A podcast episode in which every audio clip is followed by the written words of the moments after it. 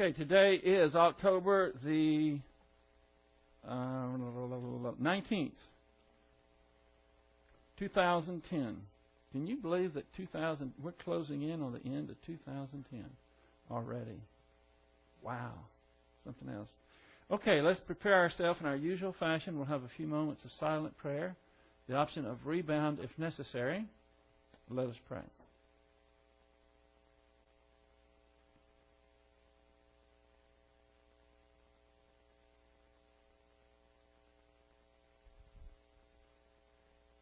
Heavenly Father, thank you for this opportunity to be here, to focus upon your word. Your word is what sustains us and gives us stability and hope. And we thank you that we're not required to be a genius in order to understand it because it is because of your grace system of perception that we can understand the whole realm of doctrine. We just have to have positive volition, and the Holy Spirit does the rest. We thank you for this and pray that you'll help us to concentrate, for we pray it in Christ's name. Amen. We're going to start tonight on, we're going to kind of rewind a little bit back to 1 Thessalonians chapter 5, verse 16 through 18. And I'm aware that we've already been over that. We were going to uh, begin on verses that we haven't done yet, and I know we've done this, but since we did this particular, went over this, these two verses or three verses, I read some more and I thought it was good enough to insert into our notes. if you've already printed these notes, I apologize because when I insert them here, it changes the page numbers for what we're going to be doing following this, but uh, be that as it may, I thought that this would be worth going back and taking note of it. This came from, uh, we, we just have a couple of paragraphs here, and it comes from uh, Warren, Warren, Warren Wiersbe in his book called Prayer Basic Training, and it's uh, from uh, Tyndale. So anyway, this is the first thing that I have on the agenda for tonight is uh, has something to do with prayer. So 1 Thessalonians chapter 5 verse 16 through 18, rejoice always, pray without ceasing, in everything give thanks for this is God's will for you in Christ Jesus. And we spent some time on these three very short verses because there's so much in them. But the part that I wanted to augment at this point is the part about pray without ceasing. And this is from what Warren Wiersbe has to say about prayer here. Quote, if we have all Bible but no prayer, we, we may have a great deal of truth but no power. It would be light without heat. On the other hand, if we have all prayer but no Bible teaching, we are in danger of becoming fanatics, heat without light. Zeal is a good thing, but zeal without knowledge is usually destructive. A proper balance of Bible study and prayer is important to a balanced Christian life. I think the first part of that is so important to realize that if you have all Bible, in other words, if you have all the knowledge and you're coming and you're acquiring the knowledge that would help you to execute the Christian way of life, but you have no prayer, then you don't have the power to execute it. You can't execute what we learned on your own power, and it is through prayer that we are able to tap into that power. Now, most of the time, we tap into that power in prayer simply by rebounding, by acknowledging our sins. But we need to go to the Lord every time there's any concern at all in our life also, whenever we are thankful, which should be every day about so many things. So we should be, as this says, uh, pray without ceasing. We should either be praising, giving thanks, giving Him our concerns, uh, putting our burden on Him. This is an ongoing thing. So there's a few other things that He says that I think are of note.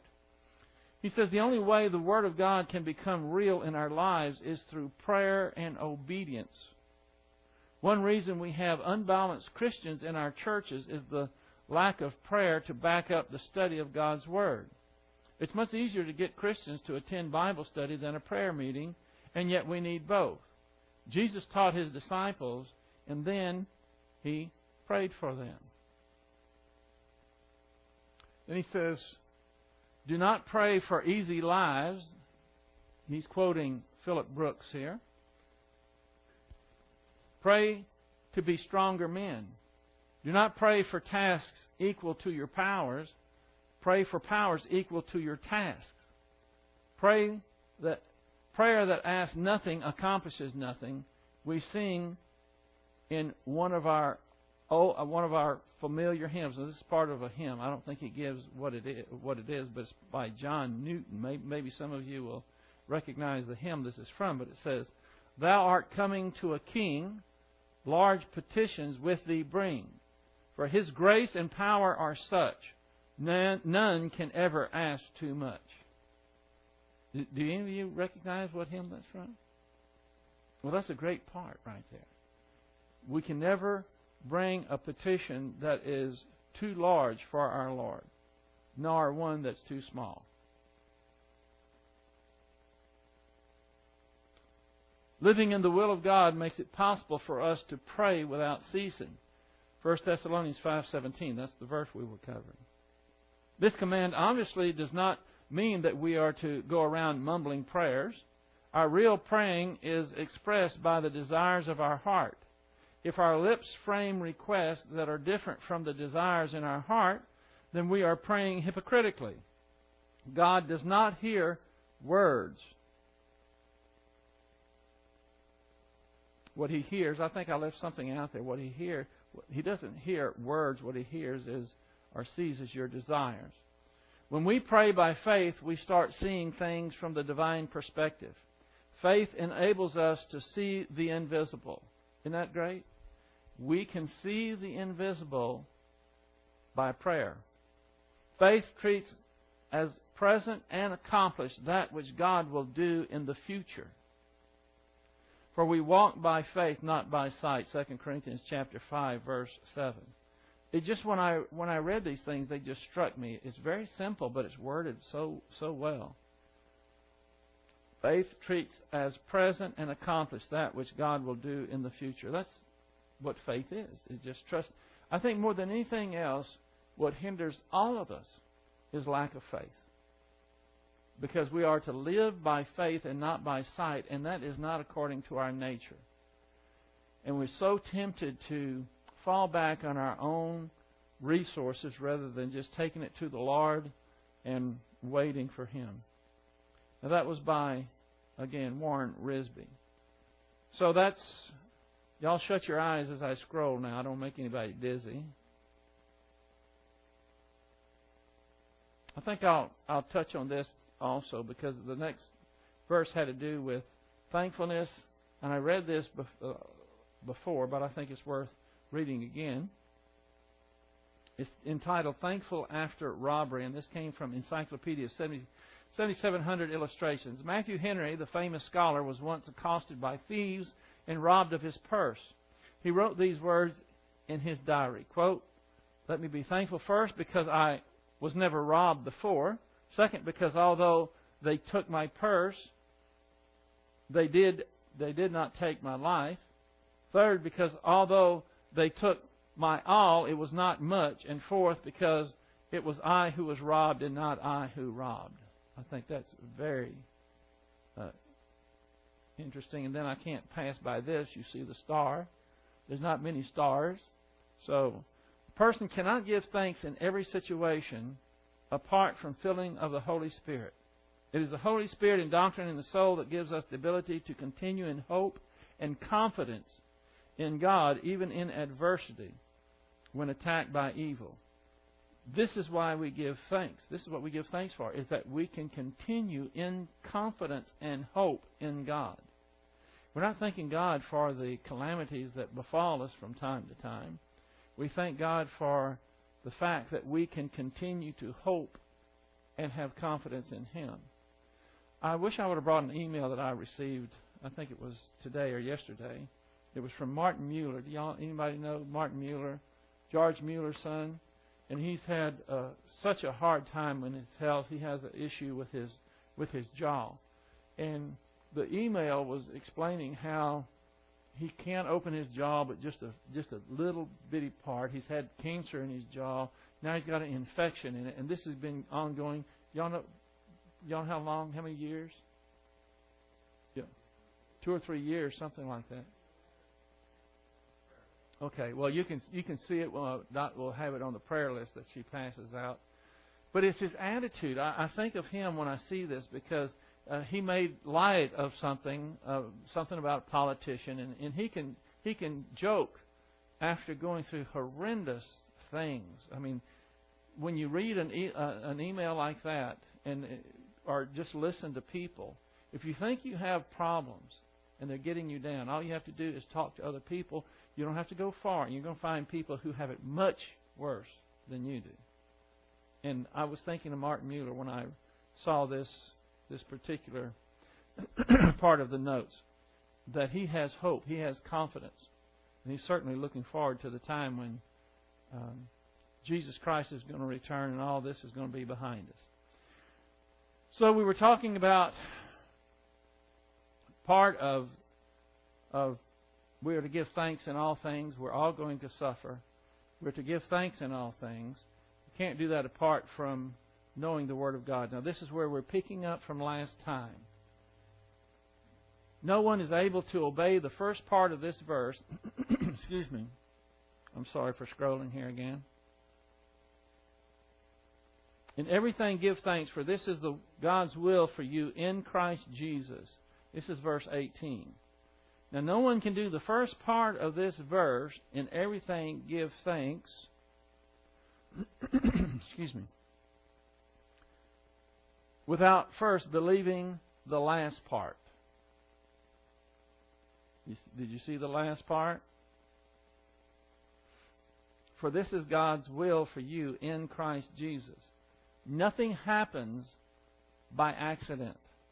Now, accidents happen, but accidents are not accidents. It's part of God's plan. And whenever you encounter adversity, whenever you are suffering for whatever reason, you have to recognize uh, that, that uh, God means it for good in your life. That's why Romans 8:28 is so important to keep that in the foremost part of your soul. That all things work together. We know that all things work together for good for those who love God, to those who are, are called according to His purpose. So everything isn't good for us. I mean, it's not pleasant, but God can work whatever it is to our good, and we keep that attitude, then we can rejoice always. God wants us to rise above our circumstances and have an attitude of gratitude because we have confidence in Him to see us through the storms of life. How much confidence do you have in God? When something automatically or not or suddenly comes into your life and it's shocking, it's disturbing, it's something that you really rather not have to deal with? Do you believe that Jesus Christ is able to see you through it? Here's something that I thought was really neat. It's called Between Prison and Monastery. And I got this from the 7700 illustrations. It says, quote, Dr. David Stamper in God is inescapable suggests that basically the difference between a prison and a monastery is just the difference between griping and gratitude. Undoubtedly, this is true. Imprisoned criminals spend every waking moment griping. Self imprisoned saints spend every waking moment offering thanks. Dr. Stamper says that when a criminal becomes a saint, a prison may become a monastery. And when a saint gives up gratitude, a monastery may become a prison. It all has to do with your attitude, doesn't it? I remember years ago I read some of the books of Zig Ziglar. See You at the Top was one of the name of, of, of his books. Excuse me. And he used to say, it's not your aptitude, but your attitude that determines your altitude. I would take a person any day that may not have the skill or the talent, but has a good attitude. Because you can have a person that is very qualified and has tremendous talent, but if they have a bad attitude, it's trouble. 1 Thessalonians chapter 5 verse 19 through 22.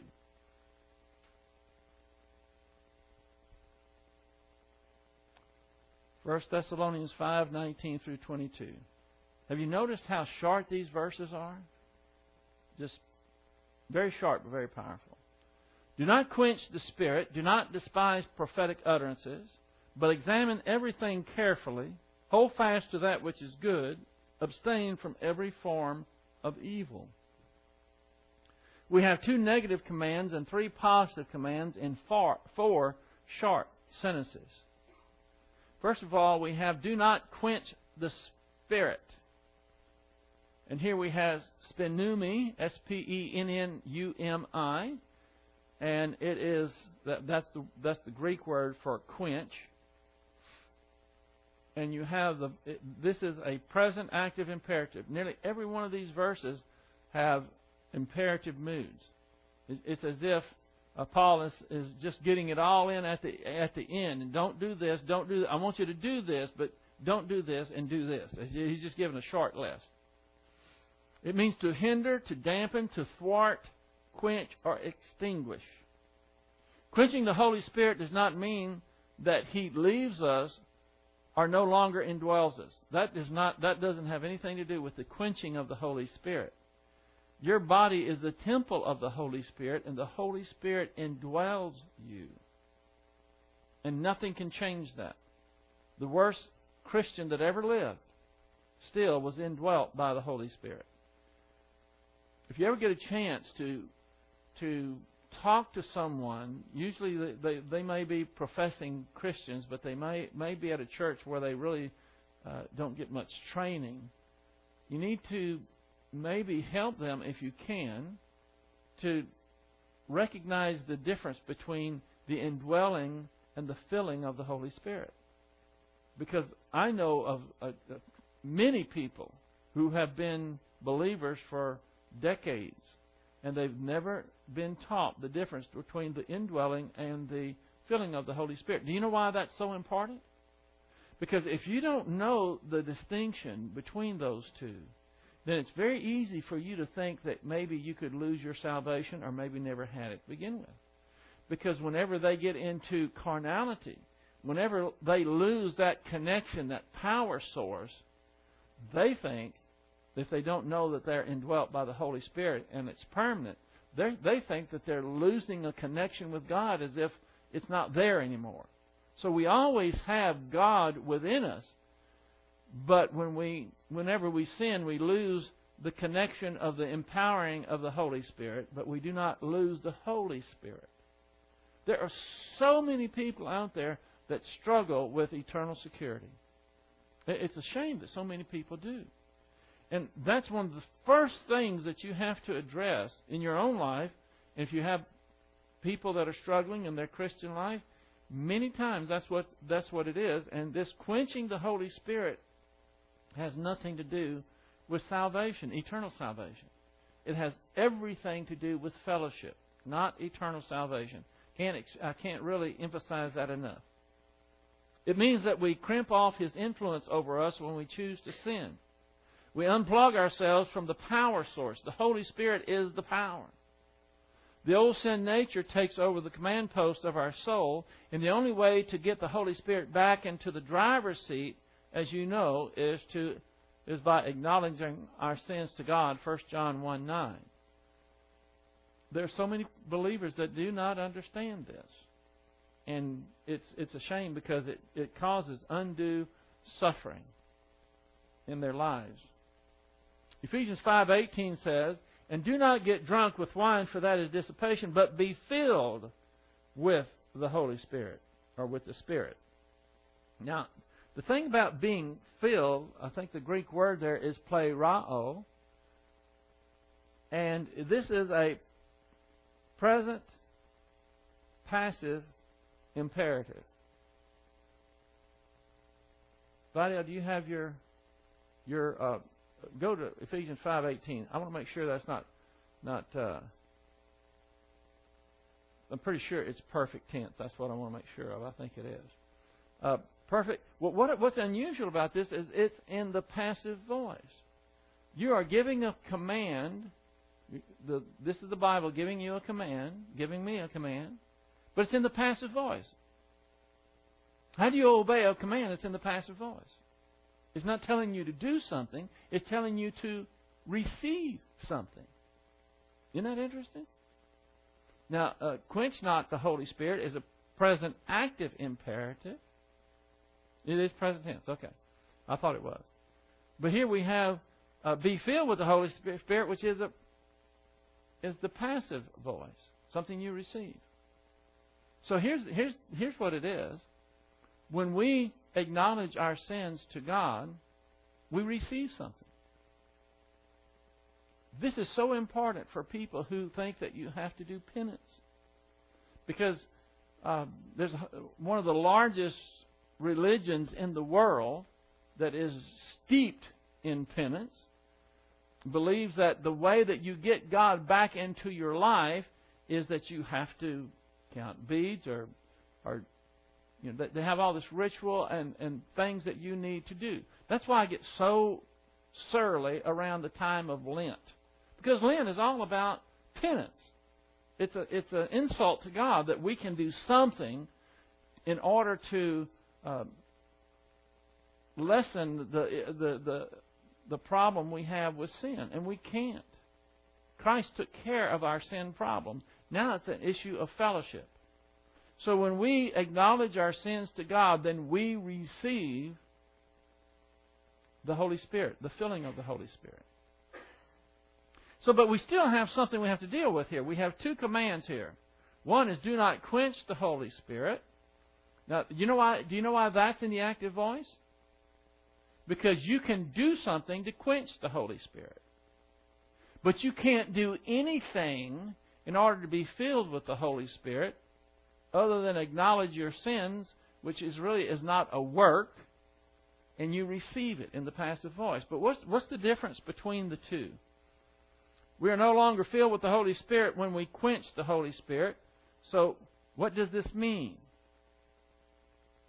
We, we know we have the command to be filled with the Holy Spirit. When we quench the Holy Spirit, we're no longer filled with the Holy Spirit. We're still indwelled, but not filled. So, what does this mean? We switch from operating on omnipotent divine power to puny human power. Puny human power.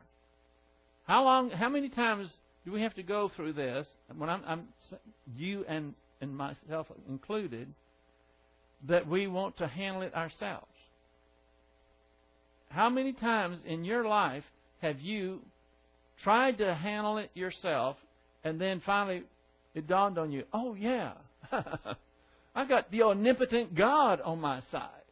I don't have to scurry around and fret about this. All I have to do is in prayer, go to the Lord and first of all acknowledge that I'm worried about this. I'm probably angry about it, whatever it is. And then put it on Him. I'm worried about this. I can't let it go. I just it's just like y'all are old enough to remember the tar baby. Y'all remember the tar baby? Uh, Jenny, do you remember the tar baby? You, you don't know about the tar baby? Okay. Anyway, uh, Uncle Remus, and the, the, the, the, is one of the tales of Uncle Remus. He couldn't get rid of the tar baby, and that's the way we are sometimes with with some with an issue, and it, it's, it's bothering you. It's on your mind, and you're you're talking to people, you're going through your routine, you're doing things, but always it's right there, and you all know what I'm talking about. And the way that we handle that is to is to we might as well be up front and forthright with the Lord and say, I am in continual worry here. And I need help to get this out of my soul, get it out of my mind, and start thinking about your power and how much you love me and your promises that you're going to see me through this and that you will never leave me or forsake me. And you start thinking in those terms. And before you know it, when you're thinking those terms, it's already gone.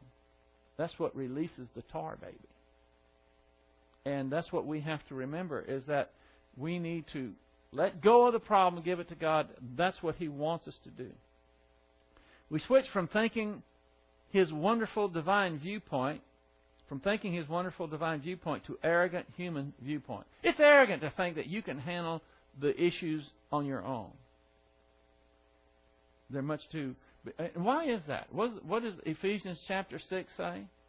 That we, our, our battle is not against flesh and blood, but uh, against powers in high places. This is this is we're in the angelic war, and there are forces that are are pit against us that are much more powerful than we are. We can't even begin to to have a chance in that. So we have to go to a higher power, of course, which is the Lord. We switch from the potential of suffering for blessing to punitive suffering of divine discipline.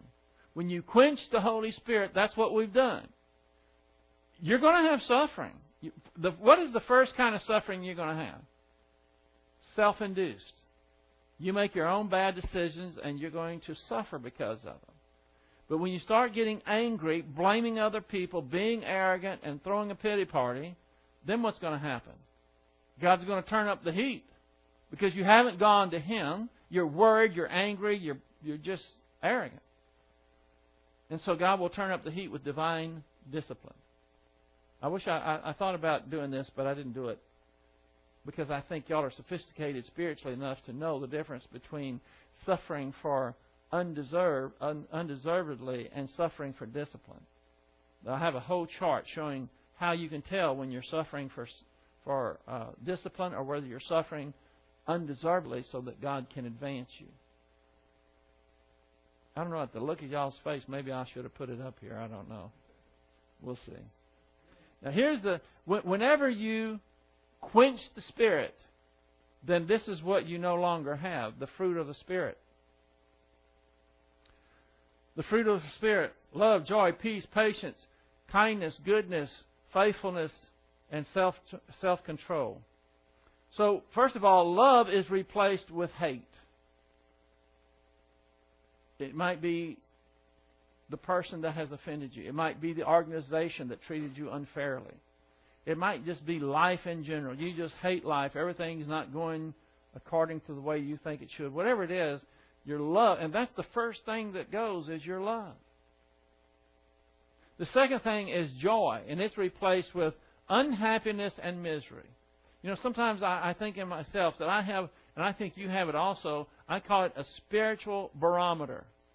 You know, a barometer tells what the uh, pressure is so that you can tell whether, what is it, if it's low pressure, isn't it in low pressure when you have the storms uh, come in, and higher pressure keeps them away and so forth? Well, when you have a low pressure, spiritually speaking, when you've grieved the Holy Spirit or you've quenched the Holy Spirit, then you have unhappiness and misery. And I don't know about you, but sometimes I have to go quite a spell being miserable and unhappy before it dawns on me, ah, something's not right. If you were a cook, uh, I'd make a miserable cook when if I was a, in this spiritual analogy because the turkey would be burnt to a crisp before I, it dawned on me that something wasn't wasn't right. Now, I don't spend much time in the kitchen apart from eating, but I do know that there are ways to know if something isn't going right in there. You can hear it sometimes. Sometimes you can smell it. Uh, and, and for people like me, the smoke alarm will go off. That's pretty good. That's a pretty good uh, warning that something is not right. But we just tend to miss those signals sometimes. Are y'all you with me? You know what I'm talking about? Peace is replaced with stress and bitterness. Stress and bitterness, you can't afford it, and I can't afford it. I think sometimes stress leads to bitterness if you're not filled with the Holy Spirit. It's tough on your body too, so I'm told. I've taught the kids. Did y'all ever see the um, the screen that I had, the the PowerPoints? Well, it wasn't PowerPoint then. I actually drew in the the doctrinal shield and the impl- and the implosion. Is any? I know some of you nodding your head. Some of you seen, but I think some of you haven't because that was we did that a long time, long before I had PowerPoint or anything. Anyway, I, I brought that out for the kids recently, and what it amounts to is you have a circle in the middle, and that's where you live. That's your soul. That's your command post. And around that is a doctrinal shield, and around that is I have uh, rebound and faith rest and personal sense of destiny and have all this doctrine around it. And on the outside, you have all these things trying to penetrate that shield. You have bad health, and you have war, and you have taxes, and you have um, mechanical breakdown. Everything in life is trying to penetrate that.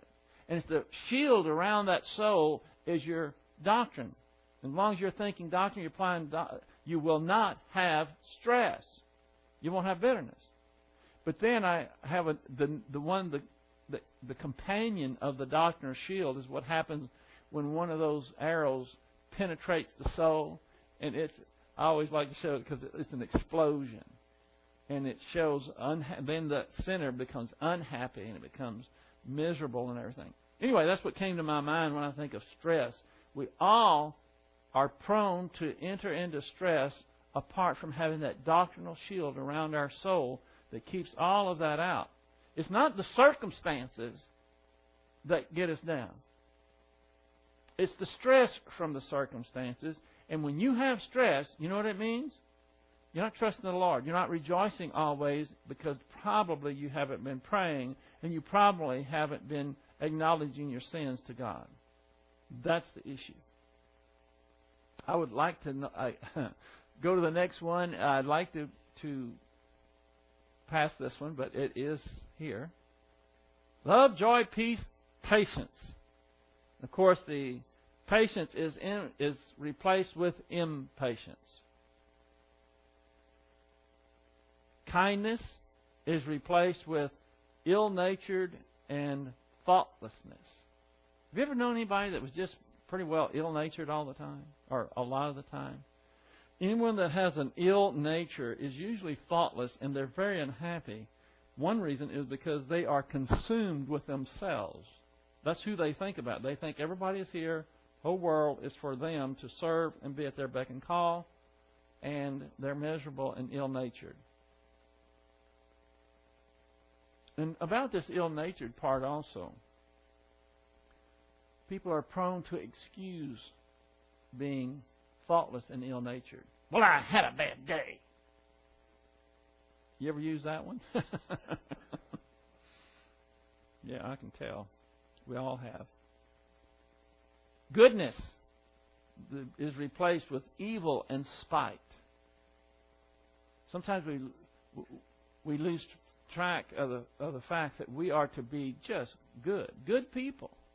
In fact, some of the just about everybody here from at one time and another when people ask me uh, about my church, and I, I, it's not the building.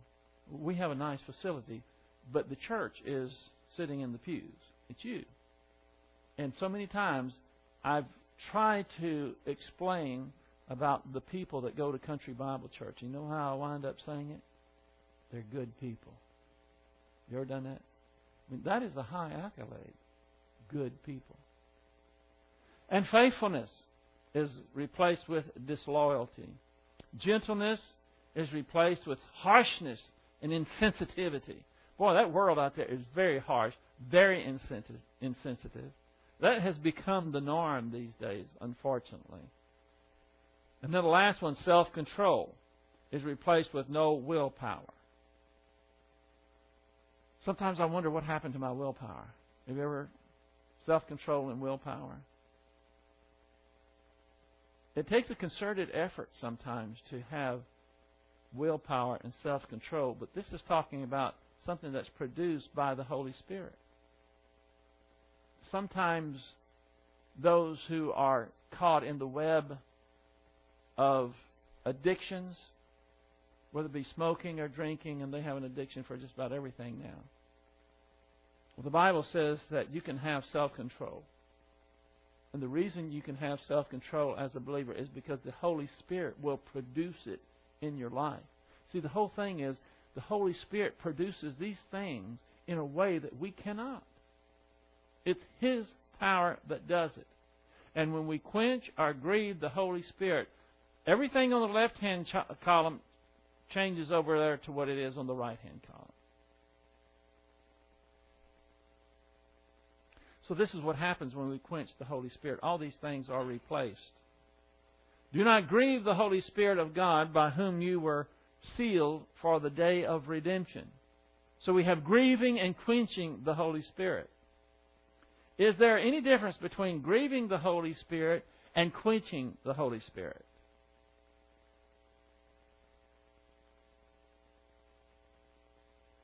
There is a difference between the two in how we get out of fellowship, but not in the consequences. The result is the same. So these two terms have everything to do with how we get out of, out of fellowship, but whether you're quenching the Holy Spirit or grieving the Holy Spirit, the consequences are the same. Everything on that left hand column reverts over to what is on the right hand column. Now, this is a quote by R.B. Thieme Jr., Old Sin Nature versus the Holy Spirit. Quote We must distinguish between quenching and grieving the Holy Spirit. Both are committed by the believer only and put him out of fellowship but they are different categories of failure. The difference is related to the areas of the old sin nature. By definition, the old sin nature is the source of human good and evil. The sin nature, designated as sin, the flesh, and the old man in Scripture, is the center of man's rebellion towards God. It has an area of weakness which produces personal sins, as in Romans 12:1, and an area of strength which produces human good, as in Isaiah 64 6. Quenching the Spirit is human good from the area of strength. Grieving the Holy Spirit is sin from the area of weakness. That's the difference. So if you have in the area of strength is where you produce human good, which is not acceptable to God. And grieving the Holy Spirit comes from your area of weakness, which is sin. The consequence is the same. You're still out of fellowship. You're, you, you're not producing the fruit of the Spirit, and you're in carnality. So that's the difference between the two. Just have a little time left. Verse 20. Any, before I press on, I don't go. Uh, is there any questions before I press on over what we've gone over so far? Go ahead. Quenching the Holy Spirit? Yeah. Okay, anytime you're in uh, carnality, what you're producing is human good. It's it's not bad, it's not sin, but it's not God that's producing it through you. And a lot of times, even when we're uh, facing a situation, um, uh, so many people think that they can essentially barter with God, uh, bribe God with doing good things in order to get blessings from God. So if you were in that category and you're trying to um, get on God's good side by doing good, not not by acknowledging your sins, not under the filling of the Holy Spirit, not under His power, then that is human good. And when you're when you're in human good, if you're producing human good, what does it mean? It means you're not filled with the Holy Spirit. It means that you you you have quenched the Holy Spirit, and everything in that column on the left, the the that we find in Galatians, the the fruit of the Spirit, you're going to be on that right hand side column. Was that on the right to y'all also? Okay, the right hand column. You don't want you don't want to have that. So that's quenching the Holy Spirit. You, you, you haven't sinned. You're out there hustling for God, trying to impress Him by your own efforts.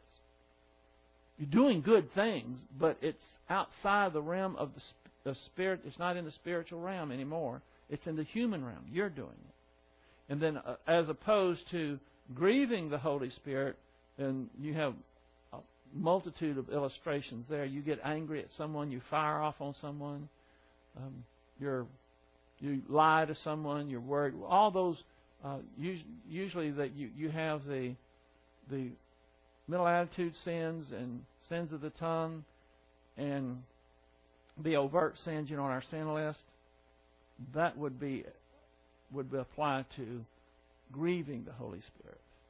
Quenching the Holy Spirit is when you're you're not filled with the Holy Spirit, you're doing human good, but you're still no longer plugged into the power source. Does that help? Okay. Yes.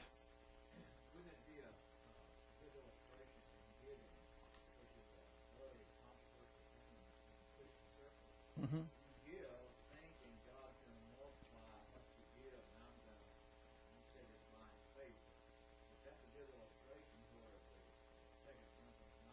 Mm-hmm. Right.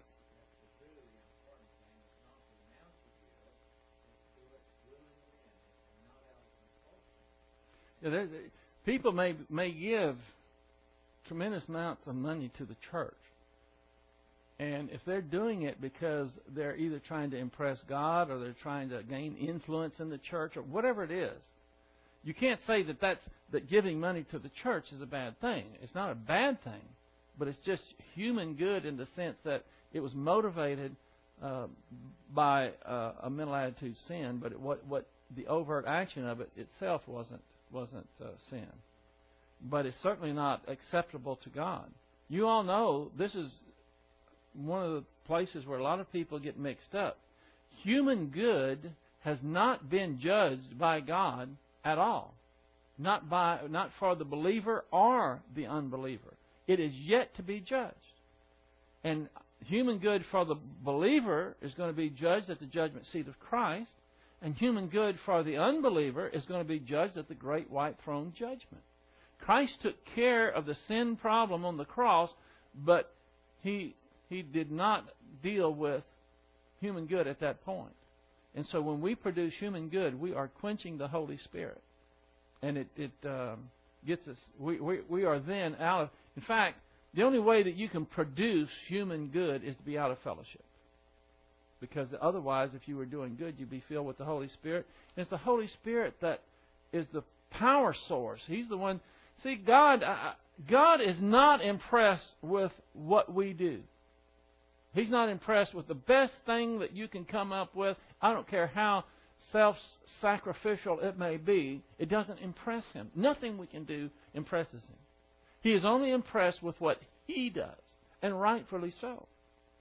And so when we, in humility, acknowledge our sins to God, then he is able to empower us and do great things through us, and that's what he's he's impressed with and to show how great and wonderful He is, He's the one that produces the good, the divine good through us, and yet we're still going to get rewarded for it. Now that's the deal, isn't it? Huh? I mean, we He commands us to do. We were looking at all these commands: rejoice always, prayer uh, continually to prayer, give thanks for for all things. Now I submit to you that there's not a believer in this church nor anywhere else on this world, on this planet that can do that under their own power.